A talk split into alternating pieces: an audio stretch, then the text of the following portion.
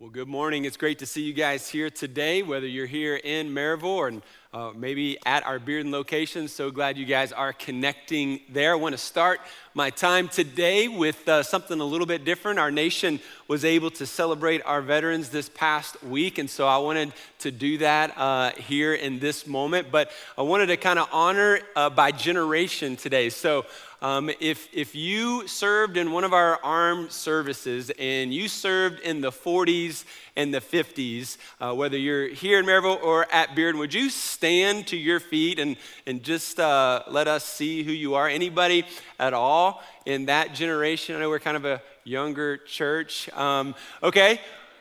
40s and 50s. How about 50s and 60s? Any, any, any 60s, uh, 70s in the room? Okay. Here we go. Some here, I'm sure some in Bearden. If you guys would stay up, I know you don't like the attention, but it's good for us to honor you guys. So if you guys would just stay up. So that was 60s. What, what about 70s? Anybody in the 70s, 80s, 70s and 80s? All right. Several here. How about 90s? In the 90s, you served, okay? All right. And then sometime in the 2000s, would you guys stand up all over?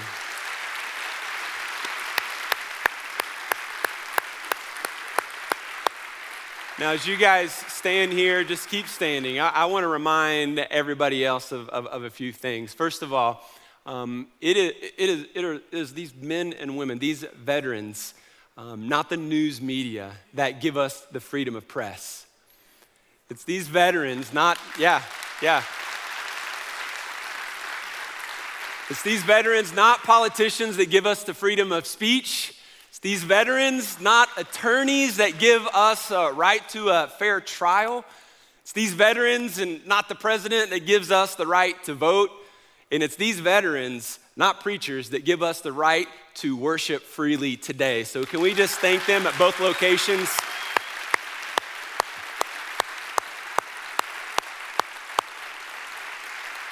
So, on behalf of Foothills Church, I want to say we love our veterans and we are so thankful for your service and what you have done for this country. And I just want to pray a prayer blessing over you today. And in fact, if you are if you are near one of uh, our veterans, would you just stand beside them and put your hand on their shoulder and pray over them as I pray this morning at, at Bearden? Same thing. If you would just put your hand on someone's shoulder uh, and pray over them. Lord Jesus, we are so so very grateful for the grace and mercy that you have given to the United States of America. And we are so grateful for the men and the women that have served in our armed services over the years. They put themselves in harm's way, they do things that are not safe. And they do that because they love you, they love this country, and they want to provide, continue to provide the freedoms that we get to experience. And so, would you bless their family? Would you, uh, in their unique situations, God, with the unique pressures that they have faced, would you give them grace? Would you give them love? Would you give them your hand of, of protection? And God, would you do incredible things in their relationships, their marriage, for their children? And Lord, would you just give them courage and confidence today to know that we at Foothills Church love them? And so we pray this in Jesus' name. Amen. Amen. One more time for all of our vets all over. Today, we're going to close out this series called The Water is Fine. But next Sunday, I wanted to let you guys know that we're going to start a brand new series called Make It Count. Make It Count has been our theme for 2021, and it's going to continue to be our theme because there are so many things that are interrelated from last year going into this year. And so, uh, the whole uh, uh, mindset behind this series is we don't want to waste our life, we want to make it count. We want to uh, make sure that our life counts. And so, how do you do that? And so we're going to look to God's word and we're going to see uh, what and how God uh, encourages us to live our life. At the same time, I'll be catching you up on some things that God has done here at our church and then cast some vision for where I believe God is taking us in the future. But as we close out this series, The Water is Fine, my question to you guys was like, why is the water fine? Like, why is baptism important? We've been talking about the meaning of baptism. We're asking the question who should be baptized? Why should we be baptized? And anytime we talk about this, it's, it's always emotional for some because you know, they have a different, we all have a different experience growing up, you know, being taught different things and, you know, different religious experiences. And, and so uh, baptism and sprinkling and those kinds of things, confirmation kind of come into that story. And so uh, we're asking the question, though, what does the Bible actually say about baptism? We're asking the question, uh, what does the Bible say? Because we believe the Bible is God's word. We, we believe that it was written by men, yes, but supernaturally inspired by the Holy Spirit. And so we believe, you know, even though it's multiple books, it is combined into one, which tells the exact same story from Genesis all the way to Revelation. And through it, we see what God wants from us. And one of the things that He requires is that when we put our faith in Jesus, that we would walk in the waters of baptism. Now, there are a lot of secondary issues that we can have, uh, you know, a difference of opinion about when we read the Bible, and we go through those in base camp, those secondary issues. We can still find unity, even though we might, you know, look at something a little bit differently. But baptism is one of those essential beliefs. It's one of those things that we see clearly taught in Scripture, and so it's not something that we actually argue about here because we actually, you know, are aligned in what we believe the Bible says about it. Um, so when you came today, you were, were, driving to church and you probably saw a few road signs, and uh, you paid attention to some, hopefully, and uh, you probably just ignored some of those signs that you passed along the way. But you know, road signs uh, are pointing to something significant uh, for us to either be aware of, maybe there's a hazard coming up, or maybe it's a direct command, like you gotta stop at this intersection. But these signs that we see everywhere along the road um, point to something significant that we need to know. And so uh, I wanted to do, I know some of you guys, you know, failed driver's ed, and so we wanted to take um, a, another little crash course here just to make sure everybody knows some of these road signs. So here's the first road sign. Now, I mean, you guys know what this is? We, we got a young crowd up here. Um, you guys know what this means? Deer season? No. See, that's what we're talking about. That's what we're talking about. I'm just kidding. He didn't say that. Yeah, deer crossing. If you're new to Tennessee, this happens. Like they're gonna jump out and you're not even gonna see them. We don't know why they do that, but you gotta be aware, right? There's, this is a sign that points us to, you know, something significant. How about this sign? You guys know what this one is? Merge. Yes, yes, you guys were on that one. Now, merge doesn't mean you, you, you ride the guy in front of you as bumper so tight that you don't let people over. Why? Because you're merging, right? It also doesn't mean that if you're in the lane that's merging that you, you know, lay the hammer down and try to pass everybody, but that's another story. This means merge. What about this sign? Anybody know what this is?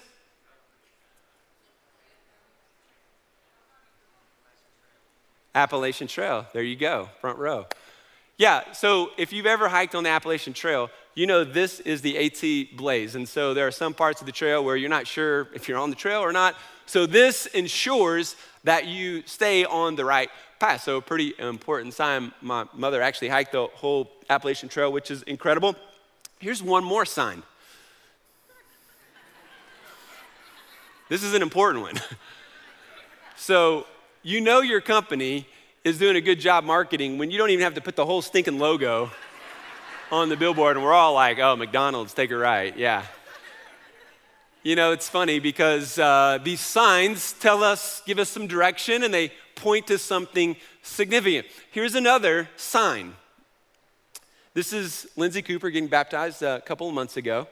This is when she um, got baptized. And so Pastor Taylor got to baptize her. And this is a sign, and it points to something significant.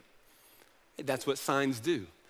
And so we've been talking about how these signs in our life point to something significant. And so baptism points us to a significant moment in your life where you put your faith and trust in Jesus, you gave your life to Him, you received His forgiveness, and then you followed in the waters of baptism to symbolize that as an outward sign to everyone that you have been changed by Christ. Now, you wouldn't expect to see an AT blaze out in the hallway today because you know you're not on the AT. You you know you you you wouldn't expect a sign saying get off at this exit and you know because there's a McDonald's right here if there wasn't actually a McDonald's there, right? So in the same way, there's no need for us to get baptized if there hasn't been a life-changing moment. If there hasn't been a moment in your life where you have truly put your faith in Christ, then there is really no need to get baptized. And so that's what we've been learning over the last uh, uh, week, uh, week and a half. And so uh, we'll say it like this to kind of give us one statement. But this baptism is the outward symbol, right, of the inward spiritual conversion. So we have this moment where we are spiritually converted to Christ. We give our life to Christ, we put our faith in Christ. He forgives us of our sin, He gives us the gift of the Holy Spirit. And then to give a symbol and a sign of that life tra- transforming moment, then we are going into the waters of baptism because it is that external outward symbol of the spiritual conversion that happens inside of us. Last Sunday, we learned that baptism doesn't save you, right? Getting baptized doesn't save anyone uh, at, at, all. Faith in Christ is the only thing required in order for you to go to heaven and to have um, the gift of the Holy Spirit. We learn that it is, though, a rich symbolic act. The, the actual word for baptism, baptizo, is a Greek word that means to immerse. So that's why we said, does that make sense, you know, when we look at baptism, as far as being poured, you know, having water poured on your head or sprinkled with water, you know, as, a, as an infant, because it's a symbol of the uh, inward conversion that you've made. And so when the word means to immerse, it only makes sense for us to realize this symbolism when we are, in fact, um, dunked under the water. We saw that Jesus modeled this, right? He started his earthly ministry by being baptized by John. We saw that the last command that he gave before he went to heaven to give to his disciples was the Great Commission, which is to go and make disciples of all nations, baptizing them in the name of the Father, Son, and Holy Spirit. So he started with baptism. He ended his ministry with be baptized. Uh, we see in the New Testament that everyone who puts their faith in Christ is publicly baptized. They don't wait. No one ever said, okay, I'm gonna, you know, wait for my aunt to come in town to see me. No one ever said, I'm not gonna get baptized. No, every single person in the New Testament that comes to faith actually follows in the waters of baptism. And this is that outward symbol. It's saying, I'm not ashamed, saying that I'm giving my life to Christ. We read Romans 6 that kind of really unpacks the rich theological symbolism that is taking place in baptism. Paul says, Do you not know that all of us who have been baptized into Christ Jesus were baptized into his death? We were buried, therefore, with him by baptism into death, in order that, just as Christ was raised from the dead by the glory of the Father, we too might walk in newness of life.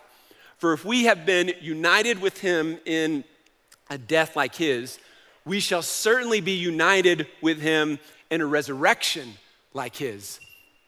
So, the beauty of this symbolism is that baptism is a picture of death. It is the picture of Jesus dying and being buried. It is the picture of, of, of Trent dying to his way of life. And we are buried and completely covered in that water to symbolize that death. And then we come up out of the water, symbolizing the glorious resurrection of Jesus Christ, symbolizing that newness of life that through his resurrection, because he rose, I can come alive. And only in and through Christ can I find that newness of life. Colossians 2 is another rich theological passage about baptism. Paul says, having been buried with him in baptism, that symbolism again of going under the water, being buried with him in baptism, in which you were also raised with him through faith, the working of God who raised him from the dead. When you were dead in your sins and in the uncircumcision of your flesh, God made you alive with Christ. He forgave us all our sins. So, several things happening here. Again, the symbolism of having been buried with him in baptism, so going under the water, symbolizing that death, which you were also raised with him, right? Because God raised him from the dead, we're coming up out of the water to symbolize that we too have come alive. And then he says, You were dead in your sins. So let's not rush past that concept that even when we were rebels, even when we were enemies of God, despite our sin, Jesus is offering us forgiveness. He is dying on the cross to save us from our sins. Right? Even though we were sinners, he does that. He's not looking at your future and saying, oh, Trent's gonna be a good guy. Let's go ahead and we're gonna save him, put that down. Not happening like that at all. Even when we're sinners, Christ died for us. And then this is coming through faith. And this is important. So, this is why we would say the requirement for baptism is faith in Christ, because your, your faith is what you're symbolizing in the baptism. And so that's why we wouldn't uh, sprinkle infants or baptize infants because there's no possible way they can have faith. They can't even talk. Right? They can't confess, they can't believe, they don't understand. And so at FC, there's not like an age requirement to be baptized. Um, it's basically if you understand the gospel and you can express to us that understanding that you, yes, have faith in Christ, then, then we will baptize you because it is through faith that we come to know Christ, have our sins forgiven, and He makes us come alive. And yes, He is forgiving us of all our sin. And so this symbolism makes a ton of sense when we understand baptism by immersion. It makes no sense when you're thinking about, you know, baptizing infants before they even have an opportunity to come to faith in Christ. So, a couple of things that this baptism symbolizes. The first thing is that baptism symbolizes your entrance into the community of believers, i.e., the church. Right? When you are baptized, you are symbolizing your entrance into a community of believers. You are now a part of God's church. You know, and, and so I know some people would argue and say, oh, well, all you need is Jesus. You don't need anybody else, just need Jesus. Well, Jesus is the only one that can save you, but Jesus uses other people to help you grow. Jesus uses other people to share the gospel with you. Jesus tells us in the New Testament, and all, over and over again, like 90 plus percent of the New Testament is all about how we interact with each other in the confines of a relationship in what God calls the church. So if we're not connected to the church, if we're not connected to other people, then we cannot do and we cannot function in God's will the way He has, he has designed us to do so. And so, yes, we need to, to enter into a community of believers. And, and so that's part of what baptism is symbolizing. And then, secondly, baptism signifies your transformation. So it's you going public, it's you saying, My life has been changed. It's you saying, I have received God's forgiveness. It's you saying, Now I am following Jesus. And so you're signifying that your life has actually been changed. As we read Romans, Romans 6, uh, whenever a person is baptized, they are picturing that death and they are picturing that new life that they now have in Christ. This is the picture signifying your transformation. Not only does baptism show us what Jesus has done for them, but also what Jesus has done to them. So here's what he's done for you, yes, but also to you. He's changed you for you. He saved you. He cleansed you of all sin. He gave you the gift of the Holy Spirit. He's giving you the hope of heaven. And yes, what also He has done to you is that He has changed your life. You're a brand new person. The old you is gone, the new you is here. Now, you may not feel brand new. You may still struggle with sin when you get baptized. You're not saying, I'm never gonna sin again. You're not saying, I finally figured it out, guys, and I've got it all together. That's not what it is. It's a symbol outwardly of an inward transformation that you've experienced. So, who should be baptized? We ask that question. Who should be baptized? And it's very simple. What we're reading here is anyone who believes. That's why we call it believer's baptism. You hear us talk about that. This is the, the, the, the term that just says if you are a believer in Christ, you put your faith in Christ, you should be baptized. If you're not a believer, you shouldn't be baptized. You're not pointing to anything significant that has happened in your life. That's why we say the order matters, right? If you were sprinkled as a kid or you were baptized as a kid and later came to faith in Christ, that baptism was not signifying or pointing to any life change in your life. And so that's why believers' baptism, those who actually believe in Christ, are the ones that should be baptized. In fact, the Bible goes on and on about this order. In Acts chapter 2, verse 41, those who believed were baptized. Belief comes before baptism. Acts 8:13, Simon believed and was baptized. Again, belief comes before baptism. And then another example, those who believed uh, Philip were then baptized, both men and women. Again, belief comes before baptism. On and on, we see this in the New Testament. As soon as someone places his or her faith in Christ, they are then baptized immediately. We never see someone believe and then wait or reject it. We see them walk into the waters of baptism as soon as they believe. It's it's great when our families can be here, but technology is great in the sense that if someone's not here today that you wish could be here, you can video that and you can send them that and you can take pictures and, and you can do what God is calling you to do, and they get to watch it uh, on their screen and celebrate with you. The reason why that's important, the reason why we need to take those steps when God urges us to take those steps is is because the longer you wait, the more the enemy has time to distract you. The more the enemy has time to convince you that it's not important or that you don't need to do it. The longer you wait, as well as, you know, you're essentially disobeying a command from Scripture. And so don't wait. I think over and over again, what we're learning is that baptism is a very important step for believers to take, signifying their faith and, and uh, showing that their life has been changed by Christ. And so the question then is, well, I, you know, someone might say, well, I thought I did it right. You know, my parents thought they did it right. They confirmed and I, they sprinkled or they whatever, you know. And, and, and so I don't want to take anything away from that family experience. That doesn't, you know, what you do today doesn't diminish anything that you have experienced in the past. But again, we come back to this question like, what does the Bible say? What does God say about baptism? If you're one of these folks who maybe had, a, had some kind of experience in the water and then later came to faith, I would say that today is your opportunity to actually go public with your faith and signify to the world that Jesus changed your life in the waters of baptism. There's no reason to wait. I would say today is your day to take that step and be bold, to be courageous, and to follow Christ's command to be baptized. Now, I know what some of you are thinking. You're thinking, well, everybody's going to think that I'm weird, or everybody's going to think that, you know, why did I wait so long? Or everybody's going to, you know, say, why is she doing this now? Or why is he doing this now? And you know what every one of those comments has in common? It's all about you. it's all about your feelings. It's all about what you're afraid of or what people are going to think about you. But when we read the Bible, like, what do you, what, what should we be asking? And I think what we should be asking is, what does God require of me? What is God asking me to do? What is God saying my next step actually is?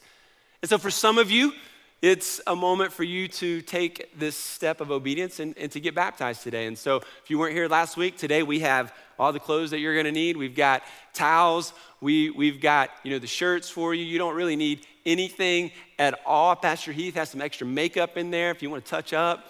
Um, He's got his hair dryer in there too. You can borrow that.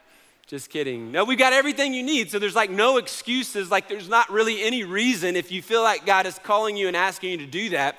Today we've kind of taken away all of those hindrances and just really opened up a path for you to just do what God is asking you to do. So who should be baptized? Who should do it? I would say, first and foremost, if you've never given your life to Christ, if you've never put your faith and trust in Jesus, then that is step one. Step one for you is to recognize that, that Jesus came to live a perfect life, died on a cross to be a, a payment for your sins, and that through Him, faith in Him, you can have forgiveness of those sins. You can have the gift of the Holy Spirit, and you can enjoy heaven for eternity. Now, how do I know that? Well, the Bible says in Romans 6 that the wages of sin is death, but the gift of God is eternal life through Christ Jesus our Lord. So the reality is, and, and we don't like to think about this, we like to stay busy, but every single one of us, we're gonna face death. Every single person here is gonna die at some point in our life. And no, that's not something that, you know, we wanna, you know, think about and, and kind of uh, overwhelm ourselves with, but the reality is sin is, is in every single one of our lives. All of us have sinned and fall short of the glory of God. And because of that sin, the payment for that sin is death. And so uh, maybe you've lost a loved one, you've experienced kind of that, that, um, that sharp reality. Um, but here's the great news about this. Like, even though that is what every single one of us will face, Jesus came that, that we wouldn't have to fear death. He came that we would, we would have purpose while we live. We can have hope in Him. And He tells us He wants to give us life and, and life more abundantly. Um, we get that, Ephesians 2 8 tells us, by receiving this as a gift. He says, For by grace you have been saved through faith. This is not your own doing, it is a gift of God. It's not a result of work so that no one may boast. Now, the reason why I think this is such an important verse is because as human beings, as sinners, like every single one of us are, we love to take credit. We love to take credit for what we've done. And just imagine if salvation was given to us because of how we lived our life. You know, by how many times you attended church or how many time, how much money you gave away or like how much time you served in ministry. And then you went to small group. Hey, tell me about your story. Well, Jesus saved me because I've been serving in the church for 21 years. And bless God, I've been great at it. I mean, can you imagine that? How icky and just disgusting that kind of feels, even just joking around about that? Like, of course not. There's no way we could ever do anything to earn heaven. There's no way that we could ever deserve paradise and, and, and, and, perfection like being in the presence of God for all eternity with no sin. Are you kidding me? No shame? We can't even really grasp the concept of heaven right now because we, our brains just aren't, aren't smart enough to, to like grasp the concept. And that's why the, the gospel is beautiful because he says you, you can't earn it, it's a gift. And some of you have never received this gift. The Bible says that if you confess with your mouth that Jesus is Lord and believe in your heart that God raised him from the dead, you will be saved. Right? Um, there's, a, there's a sermon that Peter is preaching. I, I shared this last week. I just love it so much. He shares this message and he really kind of, he's talking to a lot of uh, jewish people at this time and, and so uh, a lot of them knew about the, the prophets and the old testament. So he goes through this beautiful message about how jesus is the messiah. And then he gets to the end of this message and they're like now what? Like well, what do we do now? Like don't stop here. And it says now when they had heard this they were cut to the heart right they they got it they were they god was speaking to them and peter and they said to Peter and the rest of the apostles, Brothers, what shall we do? What do we do now with all of this information? And Peter replied, Repent and be baptized, every one of you, in the name of Jesus Christ for the forgiveness of your sins, and you will receive the gift of the Holy Spirit. So Peter says, Repent. In other words, turn away from your life. Put your faith and trust in Jesus, that his death, his resurrection is what is required in order for you to have a relationship with God, your sins forgiven, and heaven as your home. Repent, he says, and then be baptized all on the same day. And this is where some of you guys are at. You're in this place where you've not put your faith and trust in Jesus. And so I want to encourage you to do that today. It's the best decision you will ever make in your entire life. And then after doing that, then baptism comes. Now, who else should be baptized today? I, I would say that if you've given your life to Christ already, but you've never been baptized, like, no, there, there's like nothing standing in your way today. You should take that step. If you realized from last week into this week that maybe you got, you know, you, you had uh, a baptism experience as a kid, you had some kind of religious experience, but then later in life you realized, no, no, now I kind of really understand the gospel, and, and then later in life you gave your life to Christ, then I would say get baptized today so that you have the right order in play. Um, Acts chapter 10, verses 47 and 48 speak so clearly to us. Again, this is Peter. Peter said, Surely no one can stand in the way of their being baptized with water. They have received the Holy Spirit just as we have. So we ordered that they be baptized in the name of Jesus Christ.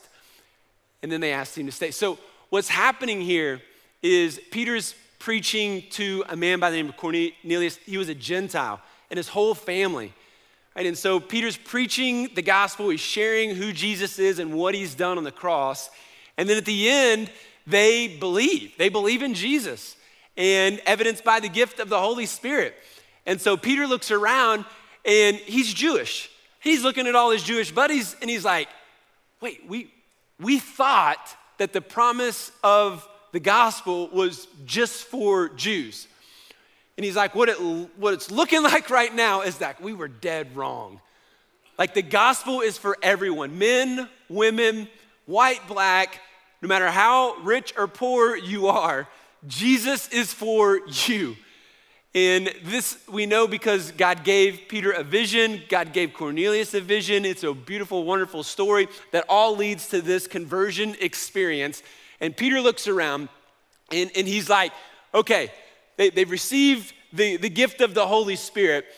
Is anything standing in the way? Am I missing anything? Right? And they're like, no. No, they believe. They've got the Holy Spirit, baptize them to symbolize that internal commitment that they've made. And so I ask you, what is standing in your way? Maybe it's a grandparent or maybe it's a, you know, a parent, what they said or what they taught you. And so that's been standing in your way and, and you just can't quite get over that. Maybe you're standing in the way. And like for you, you're just like, man, what is somebody gonna think? And your fear and you're this and you're that. Maybe it's just yourself standing in the way.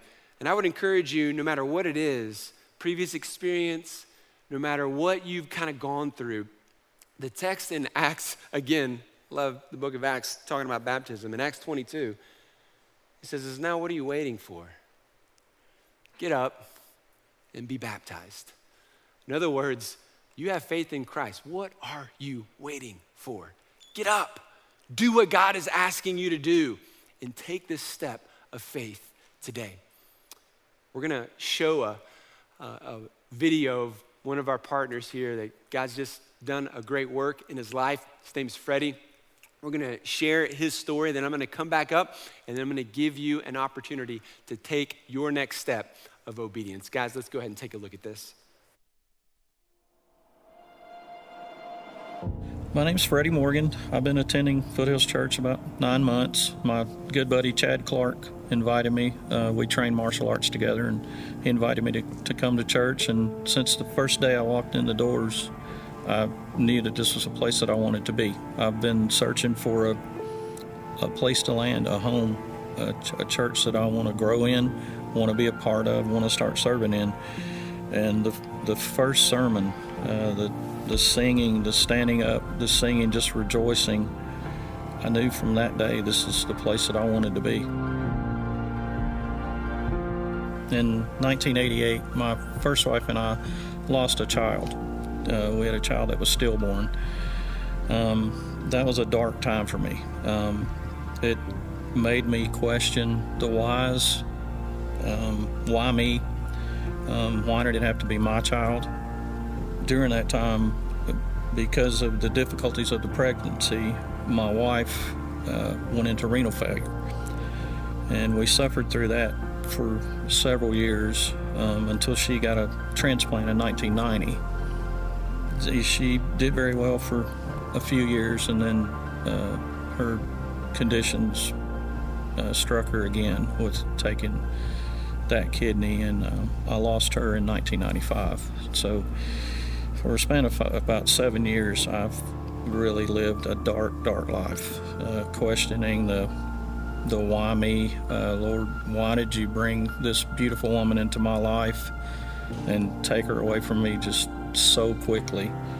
My thoughts about my relationship with God, I, I didn't know what my relationship with Him was because I pushed Him away from my life for so long because of that. And then when I Lee and I uh, started uh, seeing each other, and just after my wife died, we just started spending time together, both in the grieving process. And that's when, you know, I finally realized that uh, that's kind of the path that God led me on to get to her, to bring her into my life, to be a part of my life, and help me raise my daughter and be a mother to my daughter because I was devastated at how I was going to, at 26 years old, raise a five year old little girl by myself. And uh, she's been a godsend, and I've thanked God every day since then.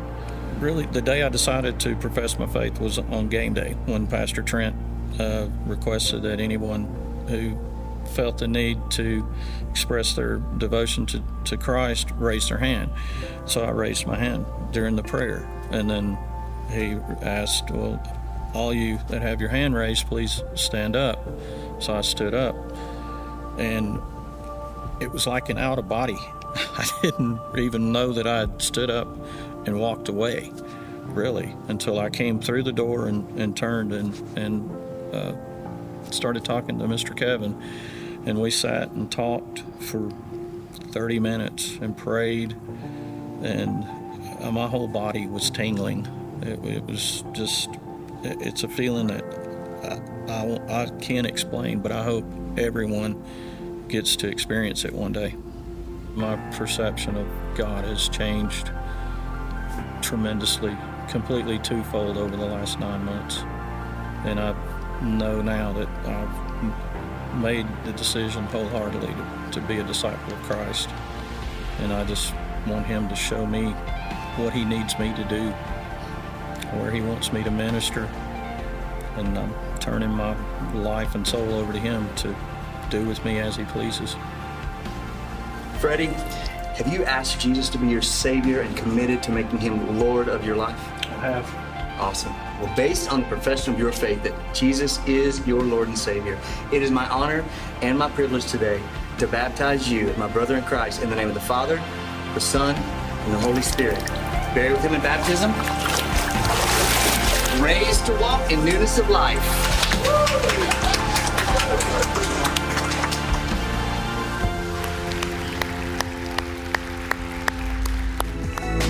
Thank you for listening to this sermon from Foothills Church.